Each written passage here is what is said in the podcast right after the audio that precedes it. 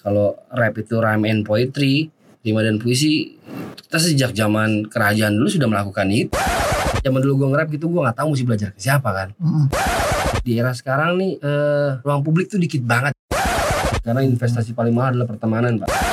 Times 2012 Dia bilang nongkrong Itu sitting doing nothing Seru, seru. Elas. Elas bawa banget perubahan buat hip hop di Indonesia. Di hip hop menurut gue bukan musik, dia adalah culture yang bisa sefleksibel itu ngeblending di mana-mana. Gue selalu kalau ngangkat tema kenegaraan, gue selalu pakai tema itu sih. Baru gue nanti yang rilis di Maret itu namanya Harimau Sumatera. Jadi sah-sah aja sih main di strike. Ya, menurut gue ya Asal nggak keluar dari batasan gitu. sama Iya, keluar dari batasan dan batasan. mencurkan diri saya pada genre apa pun yang mengajak saya untuk kolaborasi. Jadi gue Ah, dari drum main bass, hardcore. Titik sudah teman income di get sama di gotap di menang. Assalamualaikum. Konnichiwa. Bonjour. Ciao. Halo. Yes, yes, yes, yes. yes. Yeah. Nih kita balik lagi di Slam. Di Slam suara laras anak muda. Ya, balik lagi ada Abram dan juga Gilang. Kali ini Eh, Kita masih bahas skena hip hop eh, ini sebelumnya kita perlu apa? Tarik napas, buang napas karena ada nama besar di depan kita. Ah, Oh, sudah. gitu. Jadi untuk para pendengar siapkan telinga kalian baik-baik, nggak boleh kedip sih gitu kan kuping bisa kedip aja jadi nggak kedengeran gitu. Bisa bisa kalau ada yang ini. Ya. Nutupin gini. Eh, karena hari ini spesial banget ada apa namanya nih? Ada-ada aja. Wah, aduh, Nah, aduh. Kan Nih gua aja sampai grogi nih. buat nyebutnya nih. Ada Upi aka Cuan 13.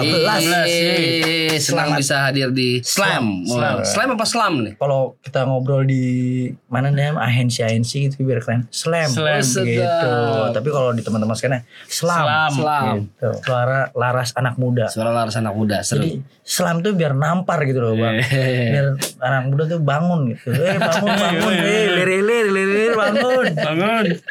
Aduh. Bang Upi. Ya. Aduh. Makasih banget nih udah mau gabung sama kita.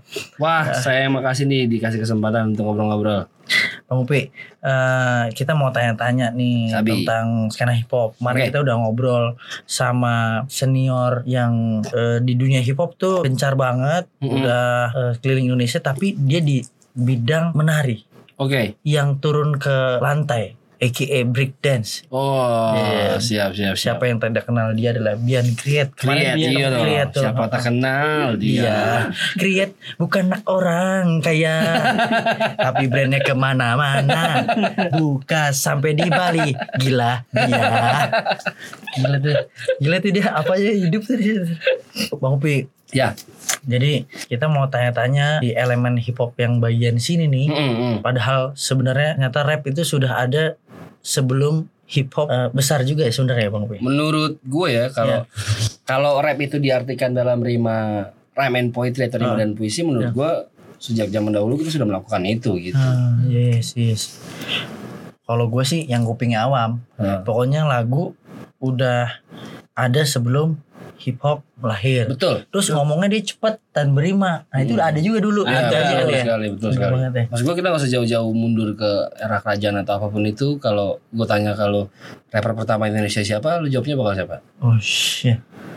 Rapper pertama Indonesia siapa ya? Pelopor gitu. Ya, mostly orang awam bahkan jawab Kang Iwake. Gitu. Oh iya iya iya, Pasti. pesta rap. Tapi yang mesti kita ingat bahwa Farid Harja melakukan rap sebenarnya. Oh. Yang Mesti kita ingat bahwa almarhum Benyamin melakukan itu juga. Bener bener bener Tapi bener. bedanya dia dibilangnya pantun nggak nge-rap. Padahal ada Iya. ada musik, ada rima, ada Bener-bener. puisinya juga di situ. Hmm. Jadi pelopor hip hop bukan Kang Iwa, tapi Kang Iwa yang buka pintu bisa jadi lebih lebar kalau menurut gua. Hmm. lebih dikenal umum sebagai Hip ini hop, rap iya, ini hop rap, nih iya. gitu ya.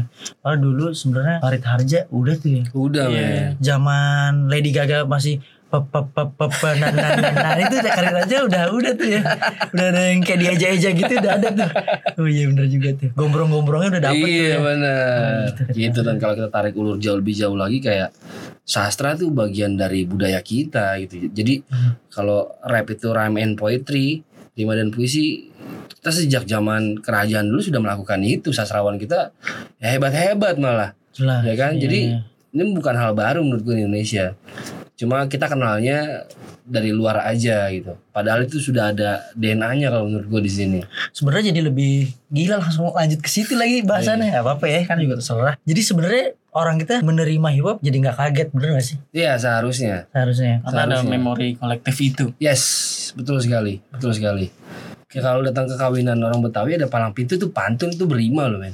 Iya. Iya, itu iya, benar-benar. Di Medan pun ada seperti itu. Iya. Maksudnya budaya-budaya kayak gitu tanpa kita sadari itu sebenarnya itu rap gitu. Hmm. Cuma kita tahunya itu pantun, itu apa, itu apa gitu sih men. sebenarnya butuh ada dentuman-dentuman lagu sedikit pun juga itu udah jadi rap yang kita tahu Betul, sekarang betul, kali ya. betul. Hmm. Terus jadi awal mulanya Bang Upi masuk ke dunia rap Mm-mm. itu juga karena memang Bang Upi punya darah atau sadar duluan ih DNA gue nih berima nih Mm-mm. gue kalau misalnya gue malah main bola nah ini gue kayaknya buka malah membohongi jati diri gue karena DNA gue sebenarnya di berima dan berpuisi Enggak, Ah, gue gitu. gua enggak enggak sejauh itu oh sih. iya Tapi kalau awal hip hopnya gue basket kan awalnya. iya, Ya iya. karena basket itu identik dengan musik rap gitu kan. yang jago jaga rahasia itu kan escape secret Iya. Ya, pokoknya gara-gara basket itu gue akhirnya tahu musik rap tapi gue cuma tahu sekedarnya gitu kan. Cuma gue dari dulu memang punya hobi nulis men. Ah, Jadi gue dari kecil emang suka kayak kalau orang zaman dulu bilang suka tulis diary kali ya. Dari Oh. Gue lebih gue lebih suka nulis apa yang gue lewatin atau gue lagi kesel atau gue lagi apa gue suka ditulis banget deh? nulis tuh men. Nah begitu Oh. ketemu platform bernama hip hop kok kayak gue nemuin apa ya?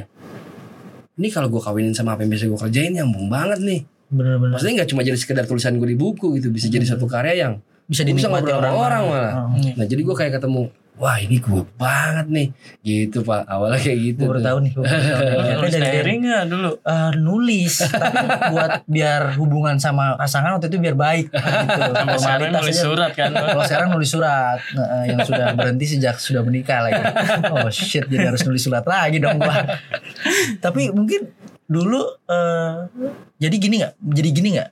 Eh, karena dulu udah kebiasaan nulis surat terus jadi ada bahan-bahan yang sekarang dipakai. Oh jelas jelas banget jelas banget Oh ya? Karena gue punya kebiasaan nulis Terus gue ketemu platform musik yang bernama hip hop Gue jadi kayak nyadar bahwa Ini terapi gue ternyata nih men. Maksud gue Apa pun yang gue Kadang kalau misalnya orang lagi kesel Orang lagi marah Mungkin dia bisa aja Ah gue mau pergi mabuk-mabukannya keluar sana Ah gue mau ajak orang berantem Nah gue enggak Gue punya pilihan yang Gue punya opsi yang lebih positif bahwa ah gue mau dengerin musik kayak gue mau tulis apa yang gue lewatin hari ini genre lagu. Jadi hip hop akhirnya ke sini jadi kayak itu terapi gitu buat diri gue sendiri untuk nggak ngelakuin hal-hal bodoh Ya, di luar sana gitu kan. oke. Jadi nggak tahu sih utang banyak aja gue sama hip hop menurut gue. Iya, setiap ngomong tuh jadi kayak artikel sendiri gitu. Ah sedap. tapi tapi tapi ada gak sih bahan-bahan yang udah ditulis di jurnalnya? Kalau misalnya orang kan tahu kan catatan si boy nih, Hmm, ini catatan si tuan 13 tuh yang lama tuh jurnal-jurnalnya jadi dibuka lagi terus Ada ada nih, ada ada, ada. ada banyak ada. ada yang sampai di lagu yang mana gitu ada? Ada ada di di di lagu gue judulnya Touch the Sky itu gue cerita waktu pertama kali bokap nyokap gue cerai terus Hmm. impactnya ke gue apa gue jadi korban bully di sekolah sampai akhirnya ketemu pergaulan yang gak sehat Eh, gue ceritain banget itu sampai ke fase dulu teman gue ada yang meninggal gue hilang arah gue ceritain banget itu di lagu gue Touch the Sky terus di lagu yang gue featuring sama High Therapy School of Knocks juga gue agak gue sempat buka jurnal gue yang lama iya, iya. gue nemu tulisan marah gue waktu begitu bokap sama nyokap gue cerai akhirnya gue Iya. coba input ya udah akhirnya jadi lagu itu tapi setelah lagu itu dirilis gue jadi nyesel ngapain gue nulis kayak gitu ya Tapi kan ternyata nyesel nggak nyesel sudah diterima publik. yes Karena jadinya bentuknya karya. Iya. Benar, benar, benar. Ini kayak salah satu contoh nyata bahwa pengalaman apa pun yang diterima orang baik buruk bisa jadi karya. tapi gue sebisa mungkin mengemas itu semua secara global biar maksudnya mungkin ini kisah personal gue tapi gue mau mengemas ini biar orang-orang yang punya bukan nasib sih maksudnya orang-orang yang pernah ngerasain apa yang gue rasain bisa relate sama lagunya sih Hmm. jadi gue nggak pernah bikin sespesifik ini hidup gue nggak jadi gue bikinnya emang kalau gue waktu itu tulisnya gue lebih global sih maksudnya biar orang-orang di luar sana bisa, Bisa lebih dengar. ngerasain apa yang gue rasain gitu sih Iya.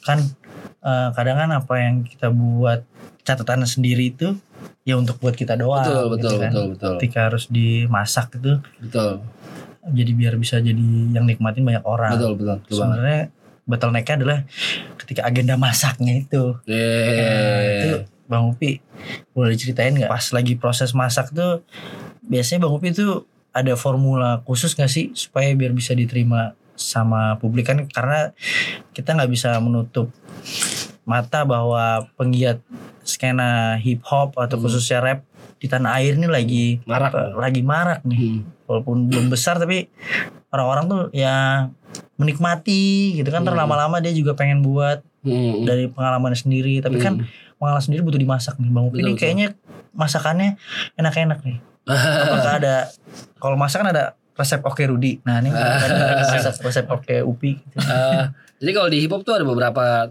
tipe penulis. Jadi Ah, ada yang Hmm, oke. ada yang metafor di mana dia suka mengandai-ngandai. Hmm. Ada yang memang storytelling. Gue orang storytelling. Ah. Gue orang yang emang kalau nulis sendiri gue cerita di situ. Iya iya iya.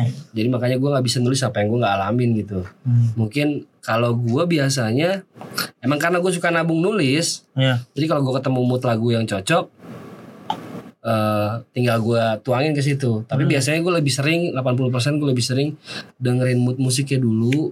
Gue mau, gue mau, gue, gue akhirnya eh, cari tahu gue mau cerita apa ya di lagu ini. ya. Hmm. Kalau moodnya nunjukin gue senang, gue bakal cerita sesuatu yang senang. Tapi kalau moodnya bikin gue marah, ya gue akan cerita sesuatu yang bikin gue marah aja gitu. Jadi gue lebih kayak ngeresapin dulu musiknya, ini Iya. bawa gue ke mana. Baru gua- Mancing-mancing Bang Upi itu ngomongnya itu yang area mana gitu. Betul. Baru habis itu gue bentuk ceritanya sesuai vibe lagunya gitu. Kalau gue sih biasa gitu sih. Walaupun misalnya ada banyak metode lain yang bisa dilakuin. Betul, juga, kan. betul, betul. Hmm.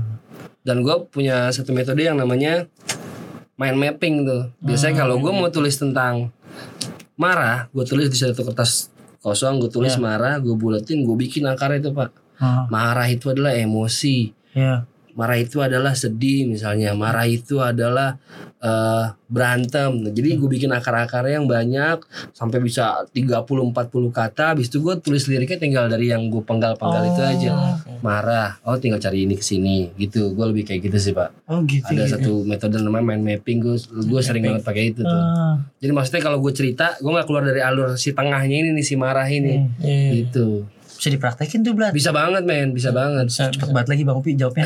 Kayak nyuruh jadinya. Iya, iya, iya, iya. karena gue belajar itu dari aku dan ternyata ngebantu Oh. banget Baru mau ditanya tuh sebenarnya eh, metode mind mapping tuh apakah Bang Upi sekolah rap gitu padahal nggak kita nggak pernah denger ada sekolah rap gitu. Eh ada, kita baru bikin kemarin.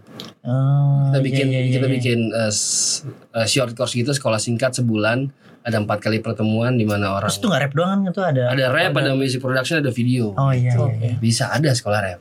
Itu baru di Westwell. West Wing. WO class ya. Oh, WO class. WO class ya. Mungkin biar nggak penasaran boleh diceritain gak sih proyek Pas itu. Kelas itu waktu itu gimana sekarang udah sampai mana Oh, kan udah lulus nih eh, ceritanya nih Kalau WO class sendiri terbentuknya mungkin ini lebih kayak omong kosong tongkrongan gue kali ya. Maksudnya zaman dulu kita mulai tuh please itu nongkrongnya di mana waktu itu kita nongkrongnya di daerah Jakarta Barat dan Oke. Tanjung Duren. Tanjung Duren Tanjung Duren. iya iya Jadi kita zaman dulu gue nge-rap gitu gue nggak tahu mesti belajar ke siapa kan. Mm-mm. Kalau kayak gue nyamperin ke senior gue tolong ajarin dong mereka gue yakin gak punya waktu. Gue Hmm. siapa? Lu ngapain ajarin gue kayak gitu. Sebaliknya juga kayak ke video. Kita lagi mau bikin coba-coba DIY bikin video klip sendiri nanyanya sama siapa nih ngedit gimana caranya. Hmm. Yang divisi musik juga gitu zaman-zamannya mereka bikin musik cuma YouTube doang gurunya gitu kan. betul Iya. Sedangkan menurut gue tatap muka adalah metode yang paling bagus buat belajar. Nah, tatap muka metode yang paling bagus buat belajar betul men. Betul.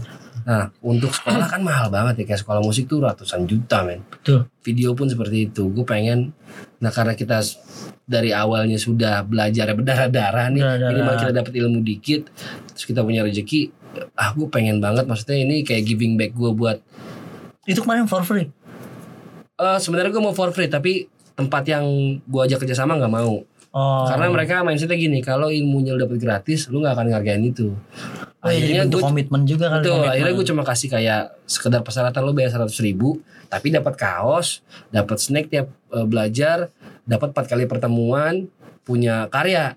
Jadi 100 ribu cuma kayak gila prosedur aja gitu. Orang gue nyesel sih waktu itu gue di mana gue coba pura-pura belajar lirik harus lirik gitu lulus gak lulus yang gue udah pernah di situ Gila. Jadi banyak banget yang kemarin ikut tuh kayak nggak pernah nge-rap sama sekali, nggak pernah recording. seriusan Bener banyak banget. Gue pikir kan bakal rapper-rapper yang ikut. Tapi Iya.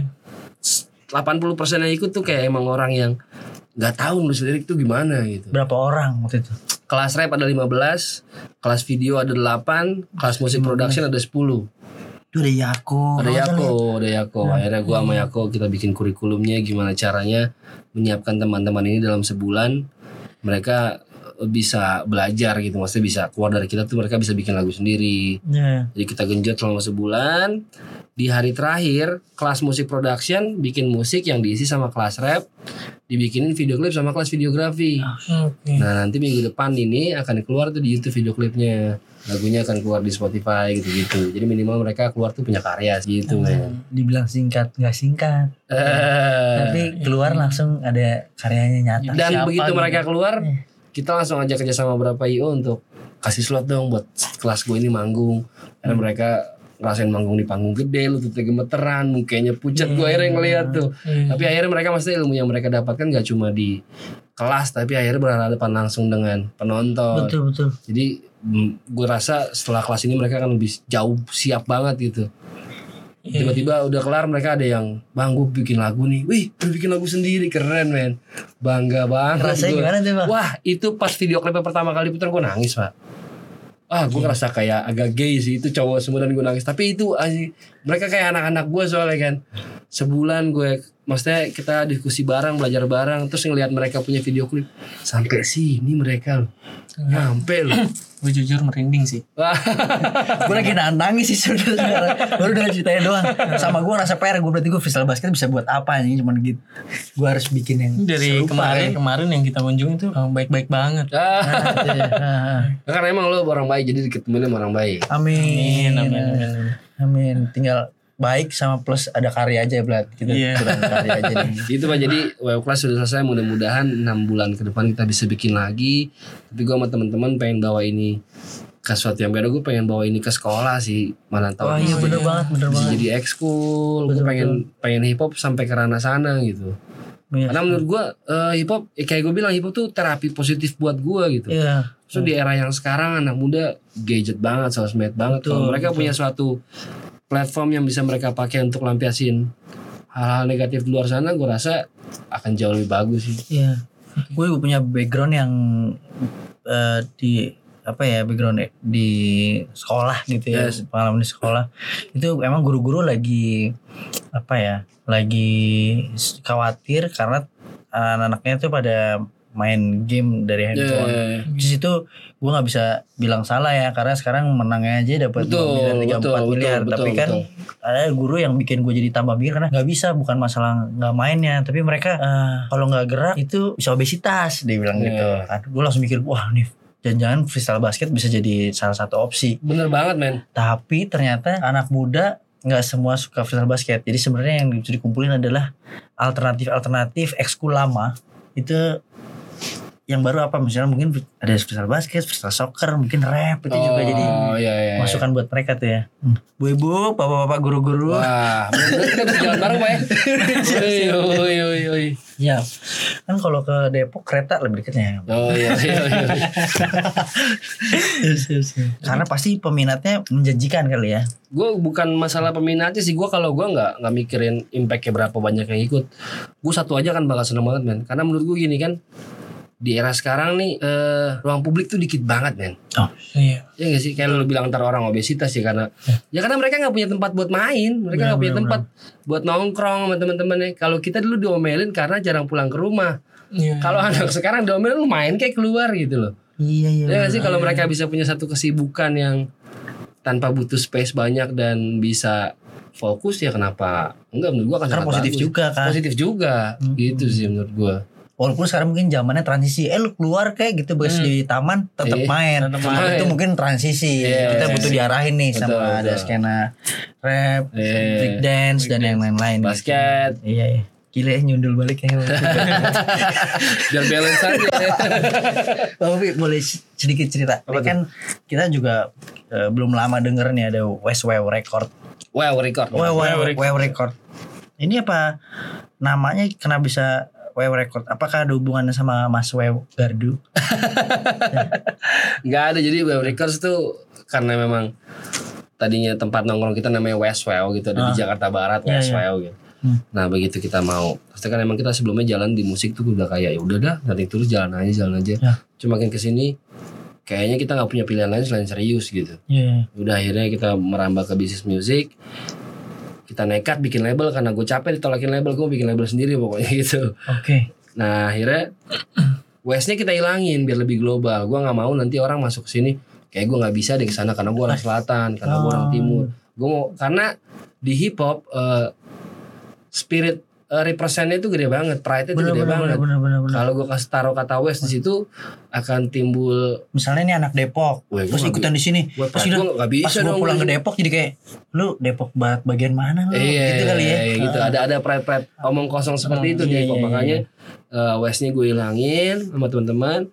Kita setuju Wow Records biar lebih global gitu. Dan aimnya cuma ke hip hop music. Terus dapetnya di tengah gini lagi. Kalau gue bilang gak ada kebetulan nih Pak, ini rencana Tuhan pokoknya Pak. Hmm. Jadi kita lagi ikut satu event, ada satu orang yang eh dia dulu sempat punya studio, tapi sudah lama aktif dia ngeliat kita kayak seneng nih gue ngantar anak muda nih di musik kayak gini nih. Oke, oke, kita ngobrol, nih gue pokoknya ntar one day kita akan bikin label nih pak. Lagi cari tempat gini-gini. Iya, Ya iya. mau kosong tongkrongan lah. Iya iya iya. iya. Tiba-tiba gue ada tuh rumah di pondok kita bekas studio udah mati tapi di mana?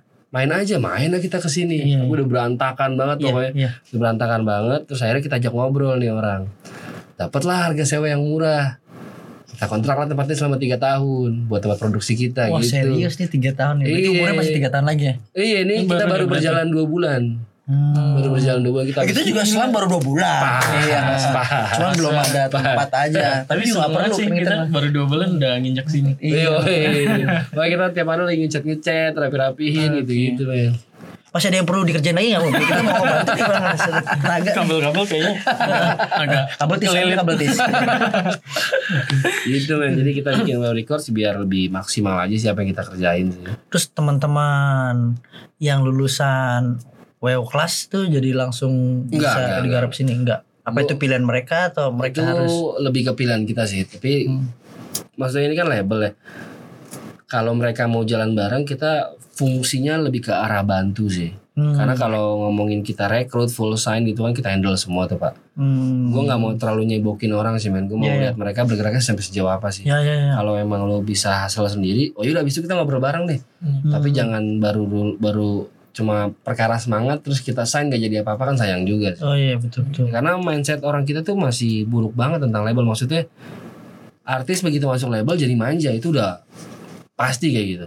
Nah, Ah, gue nggak mau ngajarin itu di sini. Gue maunya semua yang masuk ke sini emang treatmentnya pertongkrongan, jalan bareng deh. Kalau emang jalannya kita enak berdua, Hmm. ya kenapa nggak kita sign gitu? tongkrongan. Pertongkrongan, karena investasi paling mahal adalah pertemanan. Pertemanan itu eh, benar-benar teman atau enggak hanya lahir di situasi pertongkrongan. Betul, Oh, betul pak. Statement nih. statement. Hey Times 2012 Dia bilang nongkrong Itu Nongkrong. sitting doing nothing Padahal dari nongkrong Bisa ada tumbuh gagasan Banyak dan ide. gagasan, bener men, bener men. itu Kalau- itu cuma orang Indonesia yang tahu. Betul, Benar betul. Karena sudah ada dari zaman dulu Makan gak makan asal kumpul, Kumpul. Ya, tongkrong Iya, orang luar nggak paham pak. Nggak paham, Nggak sitting paham. doing nothing. Sitting doing times, nothing. Times. Time, sorry time Kita udah mainnya detik nih Second nih Sorry, sorry Tapi Bang Upi kalau balik lagi ke WW Plus ya, eh, banyak gak sih yang melakukan hal seperti itu? Jadi eh, seperti kayak di Hell House kalau aku Banyak banget. dengar. Justru kita tuh terinspirasi ngelakuin ini gara-gara kita ke Jogja. Jogja Hmm. bikin Hell House bikin It's Vigilant. Kids on the Beach. Kisah lebih dia bikin terus eh, pas kita ke sana pas lagi event It's Vigilant di gue ngeliat banget bagaimana hip hop bisa giving back to the people. Wah gue merinding pak. Ih gue ngomongin ini merinding. Juga merinding Maksudnya sih gue pas sama teman-teman ngeliat, Cid, kita kagak ngapa-ngapain nih, sibuk bikin keren diri sendiri ya. Sibuk bikin Sibuk keren diri bikin keren diri Iya, sendiri. Ya, maksud gue, gue mau, gue sama anak pengen punya apa ya? Gue pengen punya fungsi bahwa bisa berguna buat orang lain gitu men. Begitu gue ngata orang anak Hell House gue kayak "Anjing, kita yang belum ngapa-ngapain nih, malu nih sama Hell House nih. Terima kasih banget dari Hell House. Itu menurut gue kolektif hip paling sehat di mana mereka selalu ngelahirin movement-movement positif yang akhirnya bikin gue sama teman-teman belajar. Oh mereka bisa kenapa gue enggak sama anak-anak Modal nekat lah kita kencengin gesper bikin web class gitu dan pengajar-pengajar yang kita panggil bukannya gue bilang terima kasih enggak gue kasih gue kasih fee gue kasih transport di situ gue kasih equipment yang cukup lu buat ngajar butuhnya apa gue sewain gue pengennya bikin seproper itu ya walaupun akhirnya kita ngutang gue maunya sampai kayak gitu pokoknya Ah. Karena kalau di Hell House tuh eh, kalau yang aku lihat dari film It's Vigilant Wow. itu eh, Dia anak-anak dapetin tiketnya berantem loh dia pulang-pulang dia pas bisa tuh. Jav Jav Jogja itu. Eh, oh nonton ya Iya karena Sampai duduk aku di tangga orang-orang Ah, lah. karena aku kuliah di Jogja Ah. kan kebetulan pas itu. Lalu ngelihat anak-anak apa vigilan yang mungkin Ah.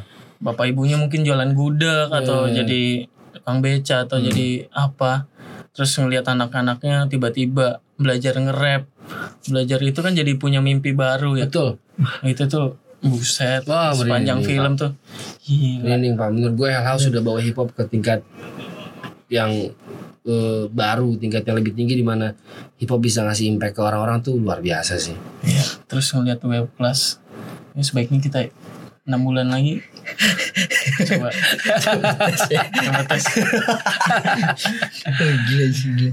dan yang menarik dari film itu adalah menurut gue bagian paling akhir di mana Hell House harus diganti namanya oh iya iya iya sempat ada Eh, iya. konflik Sempat ada antara konflik karena ini Keraton. Hell House nggak bagus buat keraton. Harusnya namanya Heaven House ya. Ah. itu bukti bahwa nama itu cuma sekedar nama. Yang penting kan impactnya sih. Iya. iya iya Beneran deh. betul impact.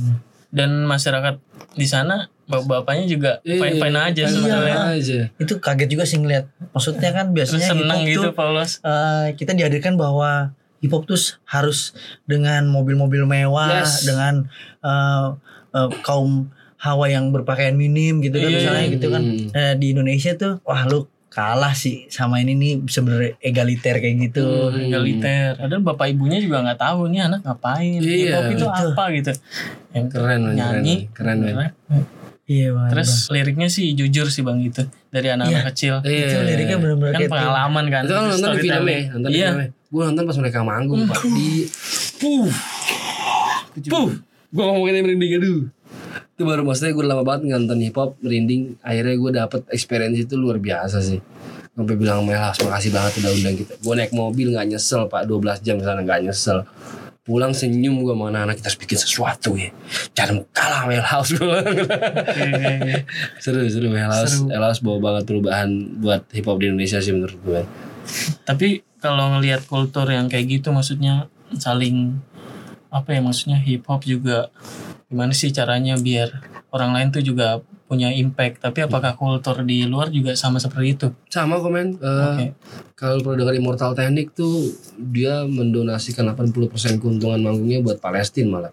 oh Itu gila. dia tiga bulan sekali dia datang ke Gaza segala macam edukasi.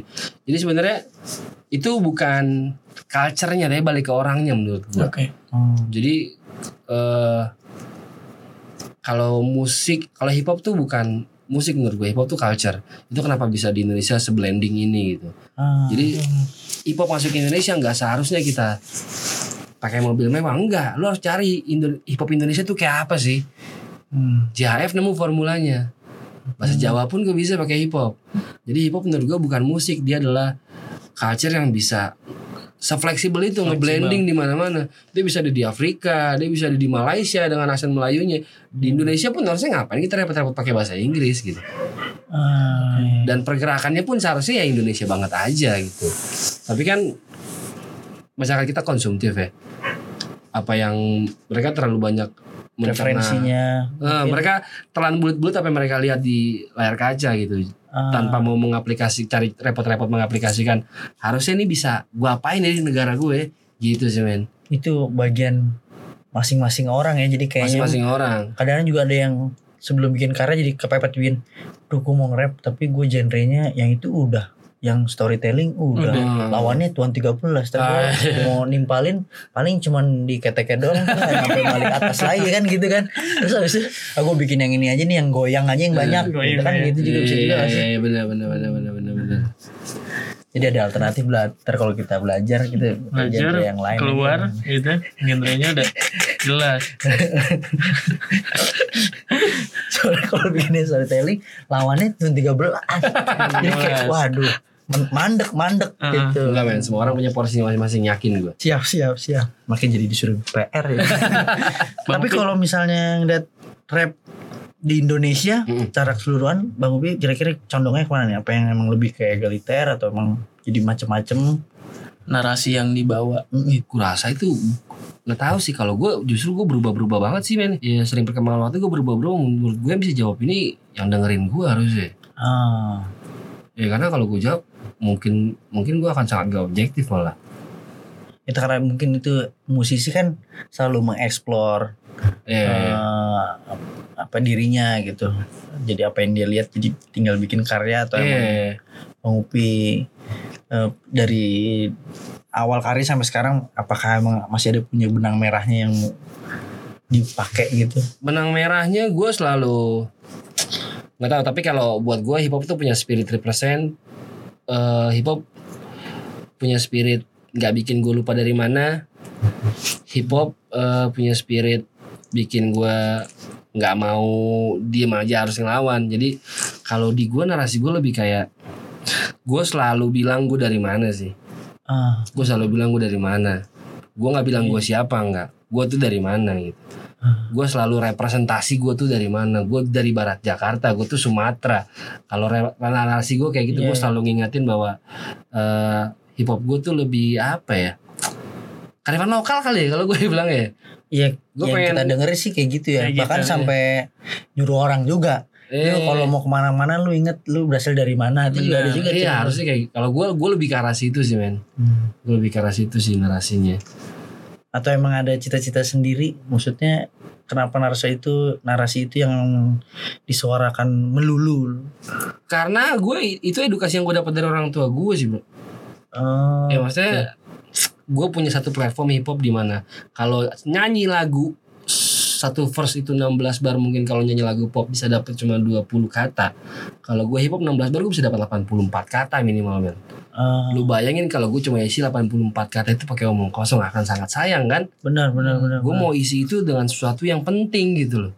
Itu kenapa gue nggak nggak mau bicarain omong kosong di lirik-lirik yang gue omongin. Sayang banget pak. Lu punya 84 kata untuk lu jelasin ke orang-orang. Iya. apa yang akan lu omongin gue keren banget lu jelek. Kan sayang pak. Iya iya gak sih pak? Iya iya iya kan? Nah, gue mau gue mau mau jadi 84 kata itu jadi sesuatu yang bermanfaat aja gitu. Yang bener lagi. Ah brengsek nih orang bener. Gue gue lebih suka jadi yang kayak gitu dibanding keren nih orang. Gue gak gue gak suka gak mau jadi keren men. Jadi benar. Eh, enggak, Enggak juga jadi Jadi enggak jadi feedbacknya orang bilang oh benar juga nih apa yang dia bilang nih. jadi bergerak gitu. Hmm, ya kan? benar-benar. ya kalau misalnya musik gue bisa ngasih impact berupa kesadaran kayak gitu itu bayaran paling mahal sih buat gue men iya men ya, seharusnya musik ya ya kayak gitu Ih, kalau boleh omong kosong ya harusnya itu media dakwah gue harusnya iya dong iya dong iya iya itu mimbar gue harusnya Mimbar. gitu kan. Mimbar. Kalau proyek-proyek yang tentang narasi keindonesiaan Mm-mm. bang Upi memaknainya seperti apa? Kenapa harus digaungkan apa narasi keindonesiaan itu? Eh, nggak tahu. Gue gue ngerasa gue hidup di tengah-tengah generasi yang pesimis aja sama negaranya menurut gue Hmm. menurut gue yang salah bukan negaranya tapi orang-orangnya sih. Nah banyak banget lagu hip hop tentang ya kritik sosial yang isinya kritik gitu. Gue rasa kita udah jengah sama orang yang ngata-ngatain lu korup lu i-" gue rasa ya menunya sama gitu semua. Makanya gue kalau gue mau ngomongin Indonesia gue mau ngomongin tentang sesuatu yang baik sih. Gue mau coba ingetin orang-orang bahwa optimisme gitu. ini ini negara hebat gitu lu. Ya kita nggak bisa ya maksudnya orang-orang sibuk salahin korupsi kalau lu masih ngelanggar lampu merah buat apa gitu men Oh, iya, iya, benar. gue pengen ngasih satu tema di mana kalau lu mau negara jadi lebih baik lu yang harus jadi lebih baik gitu. Gue selalu kalau ngangkat tema kenegaraan gue selalu pakai tema itu sih. Gue gua nggak nggak bakal 100% mengkritisi pemerintah karena menurut gue buang-buang waktu gitu.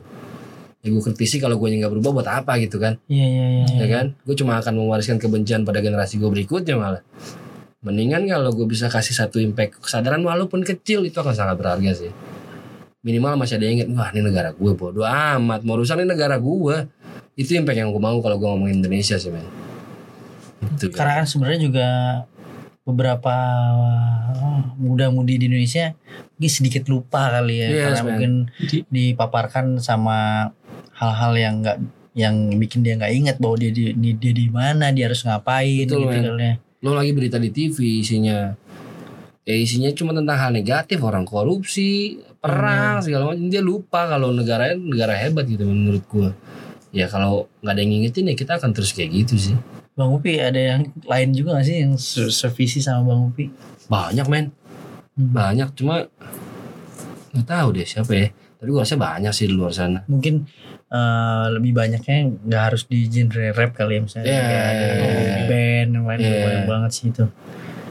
Eh, siapa ya nggak tahu gua eh nggak tahu gua nggak nggak nggak bisa Iya. sebutin namanya sih nggak tahu sih Iya. siapa ya kalau gue nyebutin band gitu band band siapa kira-kira Navikula gitu. Navikula boleh campaignnya sama sih Iya, campaignnya iya. sama sih ya spirit spiritnya hampir sama sama, iya maksudnya sama. ya rebel yang coba ngingetin bahwa yang salah bukan negara tapi orang-orangnya aja sih Iya iya betul. Tapi gini juga gak sih? Kan kalau nih yang kita tahu nih, kalau kulturnya hip hop kan di luar kan kayak musik minoritas, terus dia perlawanan betul gitu. betul Ini juga salah satu yang diterapin Bang Upi juga bahwa ya Bang Upi melakukan perlawanan terhadap orang-orang yang ayo bangun bangun Iya, gitu iya. ya sadar gitu sih. itu men. Spiritnya itu. Ya karena hip hop empowering gue aja gitu ngasih gue tenaga bahwa ya nggak tahu sih men. Hip hop ngasih gue spirit bahwa gue bisa aja gitu.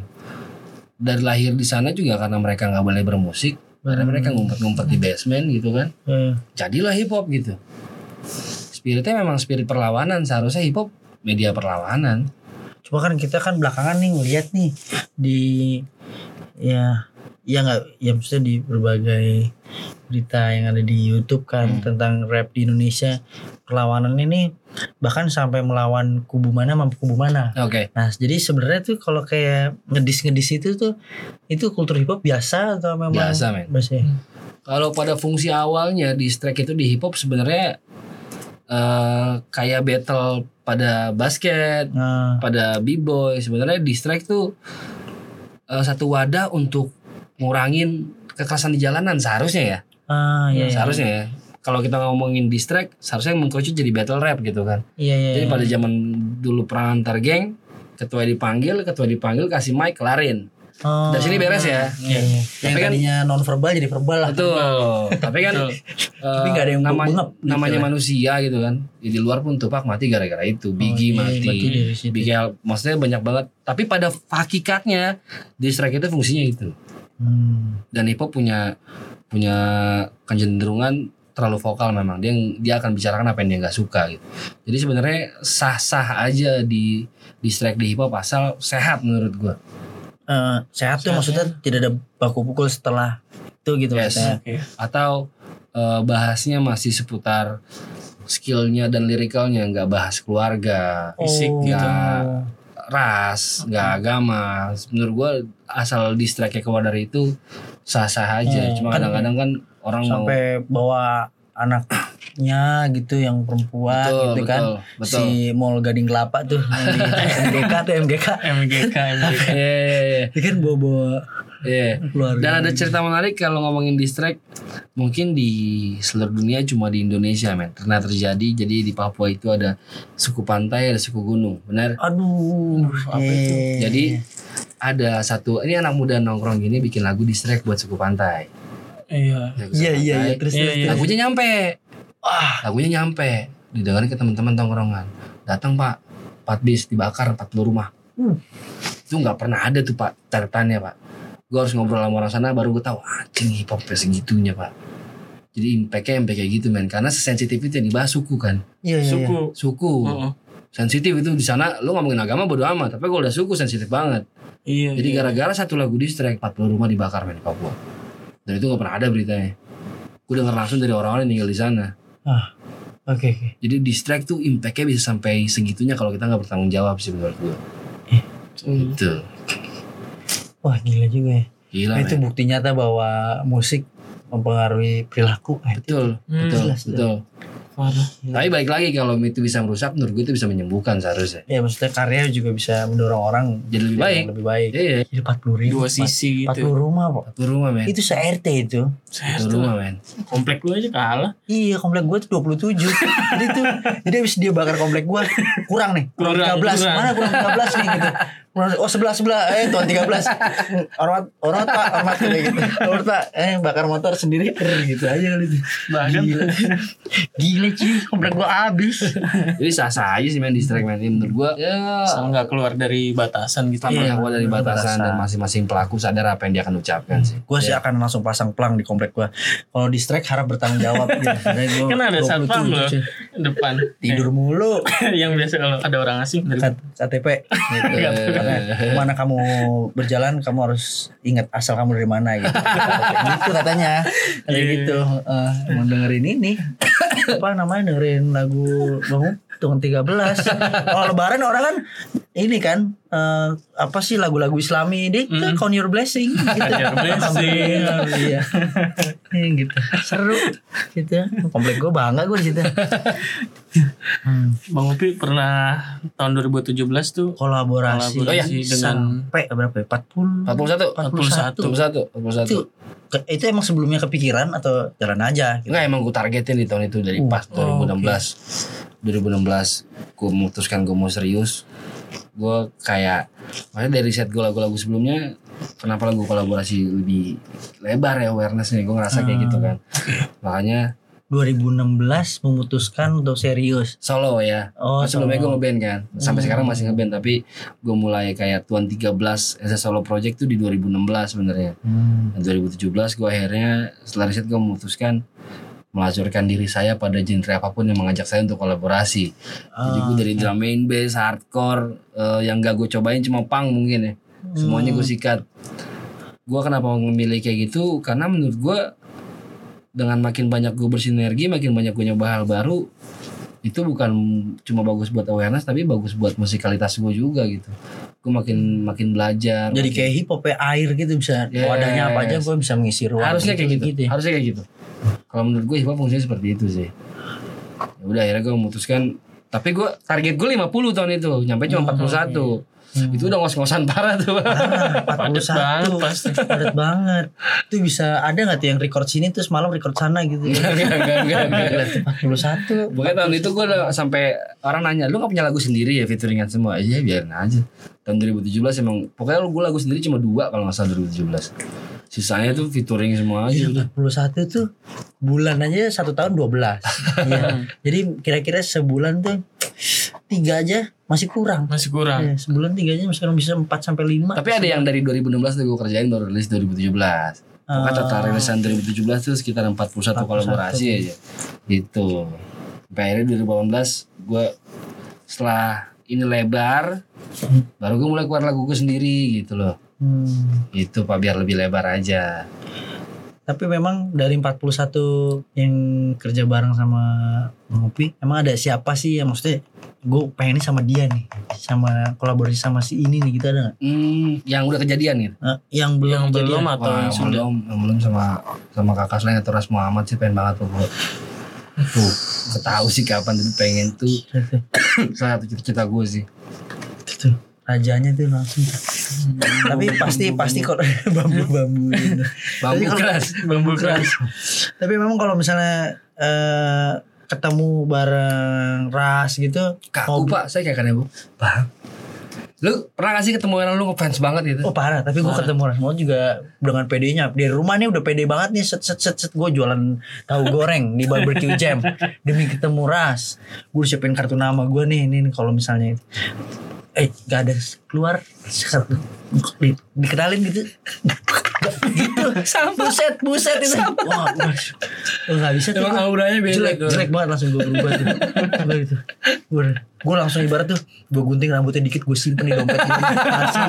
itu gue rasa pengen gitu gue wah nggak bisa nggak bisa Bisa, gua. bisa. Nggak bisa. Nggak bisa Orang auranya beda sih pak Gak tahu juga. Eh guys kita doain ya. Semoga Amin, amin. 13 Amin, amin, amin, amin, sama amin. Ras Muhammad bisa kolaborasi bareng. Amin, amin, amin. Tapi kakak slang tuh eh, eh, gimana tuh kakak Ya slang kakak slang karena gue tumbuh besar mendengarkan slang men. Hmm. Itu itu kayak mungkin cita-cita gue dari sebelum bermusik kali ya. Gue kalau Ras Muhammad gue ketemu kaku ketemu kakak gue bener-bener kabur men. Nanti kakak lagi kakak lagi segitunya gue Itu lebih dewa lagi tuh ya Duh, parah. Kabur Kabur kabur pak kabur Gue alhamdulillah sih belum pernah ketemu langsung ya Takut, Jadi gue belum pernah dapet Beda pak dari jauh udah bersinar. Waduh kakak lagi kak. Nggak mau gue pang foto. Nggak bisa. Takut saya takut. Gue sih sejujur nonton Bim Bim di Urban aja gue udah. Wah gimana itu? Oh, oh, oh, oh, gue udah oh, aja tuh. King. Aja tuh. King. King. Kalau Bim Bim King kalau kakak lebih apa tuh kalau buat lu bang? Propet kali mana?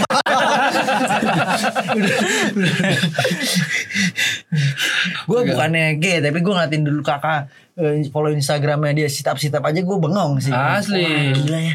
Maksudnya dia masih loh ya masih gitu olahraga Iya. berjaga banget tuh gila sih gue. Keren, keren. Gila sampai ke mana-mana sih. Padahal lagi bahas featuring tadi. Tapi kalau yang kesampaian tuh yang paling ngerasa bersyukur banget bisa kerja bareng dia gitu. Eh, Biasanya pertanyaan-pertanyaannya akan dijawab 41 41 nya. Nah, itu cuma enggak, enggak, enggak. Siapa ya? Yang kayak bener-bener. Tapi dari 41 itu enggak ada yang kayak gue bener-bener gue mau sama dia enggak sih emang kejadian otomatis aja gitu. Oh, ini yang dimaksud dengan definisi Tuhan sudah merencanakan tuh ini. Eh mungkin nggak ngerti juga gue. Tapi dari 41 ini nggak ada yang emang bener-bener gue kejar. Dan dari 41 ini nggak ada yang gue yang nyodok ya maksudnya. Eh featuring dong. Enggak emang itu datang gitu datang gue tampung. Bisa bisa bisa bisa bisa gitu men. Oh, berarti setahun ini yang baru ah gue harus atur schedule kali ya. Schedule gitu. Kalau tahun 2017 tuh lu bisa Semuanya bisain terus makanya. Eh, yang paling menarik gitu bang. Yang paling menarik eh gue featuring sama eh, band hardcore Surabaya namanya US Dollar Crew. Itu menarik karena pertama kali gue ngerjain track di luar hip hop dan segarang itu gitu. Itu kayak eh, impactnya jadi kayak orang, lo ngapain sih ngerjain ini atau lu bisa juga ya kayak gini ya. Hmm. Dan gue jadi belajar bahwa kayak hardcore dan hip hop ternyata spiritnya hampir sama men. eh, Resisten gitu perlawanan Oh, itu paling menarik karena eh, secara prosesnya gue kayak melebur aja gitu sudut pandangnya kita ngobrol nyam- nyambung banget ya kita ya sama Oh, sama yang kita pikirin ya. pikirin. cuma beda platform aja ternyata Ya, ya, itu men sisanya kalau yang lain-lain emang kayak kirim-kiriman data doang jadi nggak nggak ada engagement kayak gitu. Tapi feedbacknya dari fans-fansnya mereka gitu dengerin bahwa ada sosok Tuan 13 featuring mereka. Eh, impactnya positif tapi yang gue sesalkan gue gak pernah manggung bareng gitu sih. Ah, iya karena mereka di Surabaya gue di belum Jakarta cocok gitu. pas gue ke Jakarta pas gue ke Surabayanya mereka ada main di kota lain kayak gitu sih. Tapi so far itu yang paling gue suka karena ada engagementnya gitu. Gue suka kalau kolaborasi Kawin lah ceritanya. sinergi gitu. Iya, iya. kita duduk bareng apa yang kita bikin nih. Itu yang gue suka dari kolaborasi. Cuma kan di era digital gini kan gue udah kirim ya datanya ntar isi kirim balik. Lebih kayak gitu kan kalau era sekarang kan. Gue kadang dengerin udah merem sih tahu judulnya yang dengerin lanjut ya tiba-tiba udah nyampe tempat. Gue paling suka yang PW Gaskin. Dewi Gaskin. Iya, Gaskin. Dewi Gaskin juga menarik tuh karena itu sesuatu yang baru banget buat gue. Kalau gue bilang tadi di 41 itu gak ada pa- pam- pangnya, harusnya akhirnya di tahun berikutnya ada popangnya lumayan lah. Iya iya iya. PW PW Gaskin tuh sama Bang Upi tuh jadi soundtrack gue selama ngerjain skripsi. Ah. Gue jadi lo harus makasih ya Bang Upi karena kalau Bang Upi gak kelar bisa sama Piwi Gaskin Skripsi lu gue nggak kelar.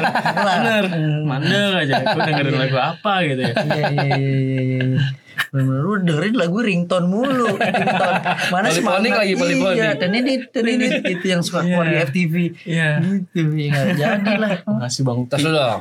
Siap. Gitu. Sekali lagi. Ya. Oke, biar hip hop.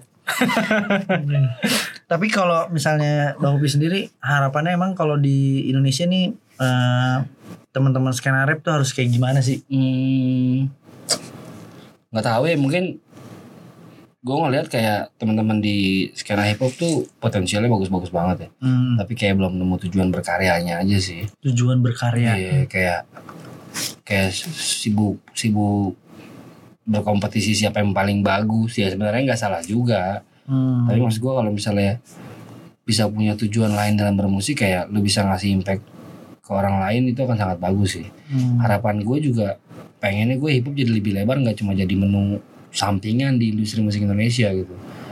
Enggak jadi menu sampingan yang Mm-mm. Gue maunya orang ke depannya tuh kalau tanya kerjaan apa nge-rap. Gue Dengan bangganya. Gue maunya orang bangga ngomong kayak gitu. gue maunya nggak cuma bilang. Maksudnya sekarang orang ngomong gue musisi aja tuh malu men. Lo ke rumah mertua lo ngomong saya musisi malu men. Makan apa kamu gitu. Gue pengennya ke depannya hip hop bisa sampai kerja kamu apa saya nge-rap gue pengennya jadi hip hop bisa se-establish itu di Indonesia sih Iya. nggak cuma jadi menu sampingan gitu Benar, benar, benar.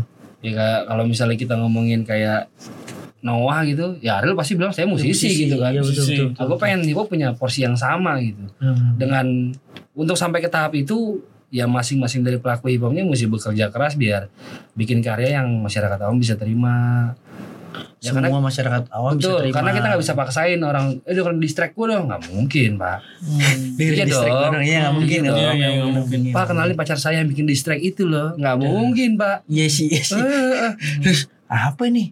Rap pak rap. Wah kamu repotin papa terus gitu gitu, gitu ya. Isinya, Malah di Fuck, fuck, man, mertuanya. Kamu itu juga kalau kalau eh, banyak pelaku hip hop yang mulai bikin karya yang nggak cuma orang hip hop yang bisa dengerin Iya. menurut gue hip hopnya akan jadi lebih lebar sih penikmatnya banyak. Mm-mm. Iya. Pokoknya gue maunya one day semua orang bisa bang bisa ngaku dengan bangga kalau mereka nge-rap. Gue pengennya itu tujuan gue. Jadi nggak kangiwa aja gitu. yes.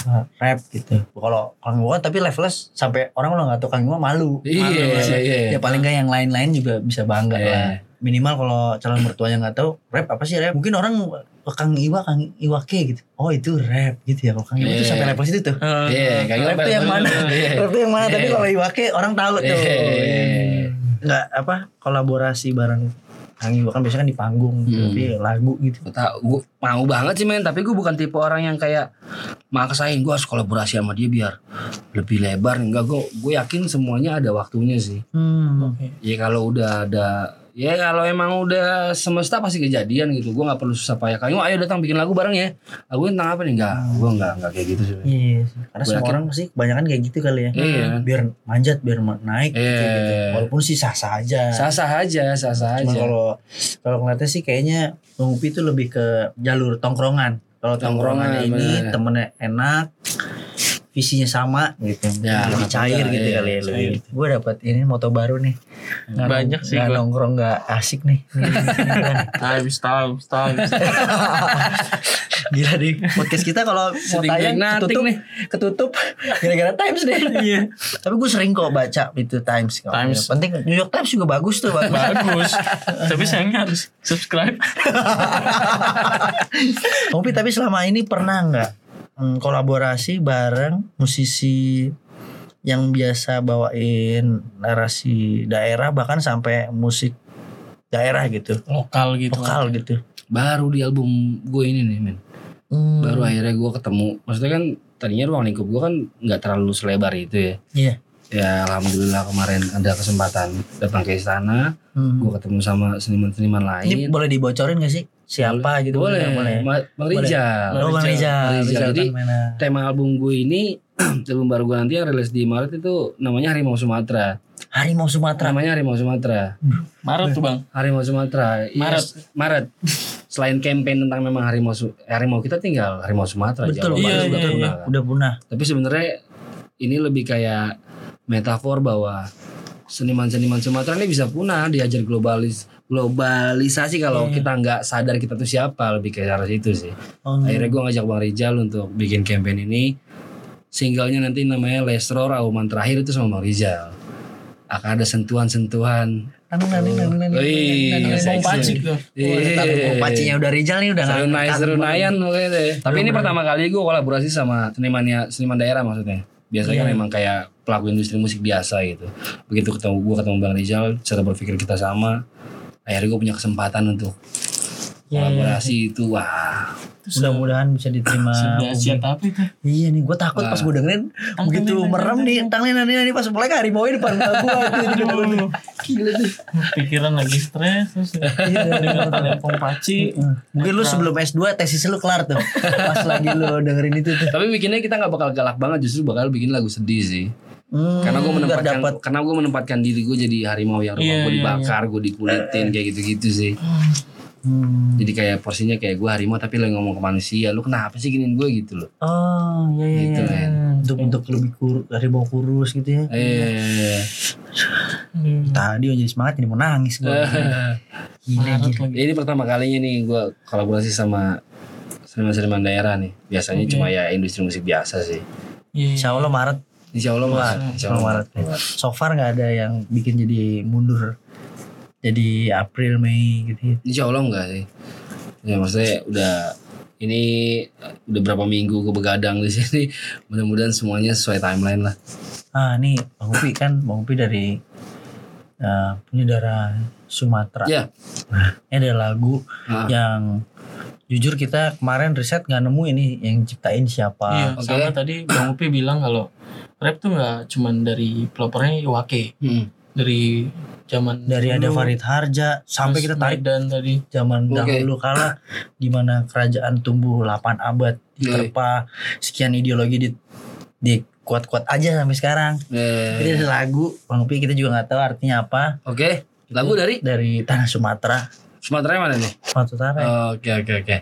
Coba mungkin di dari handphone dulu kita perdendangkan dulu. Nah terus lu harus ngapain nih? Eh, tes.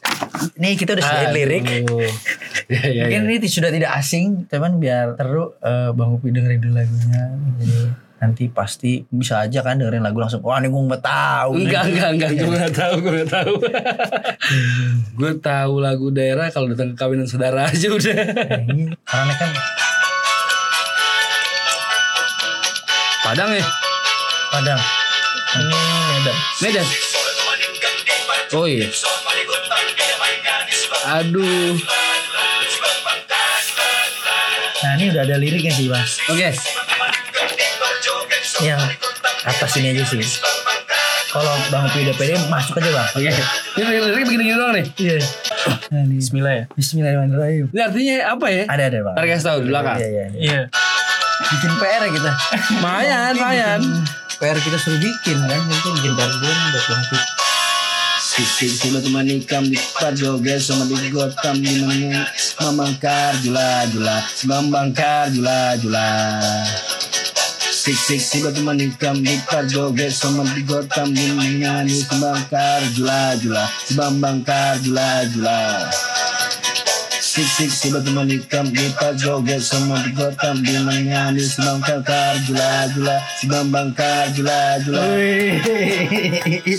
Cepat menikam Joget sama nikam Nyanyi nanti bakar Jula jula Si bambang kar Jula jula Sik sik si batu manikam Di par joget sama di gotam Di menyanyi Si bambang kar Jula jula Si bambang kar Jula jula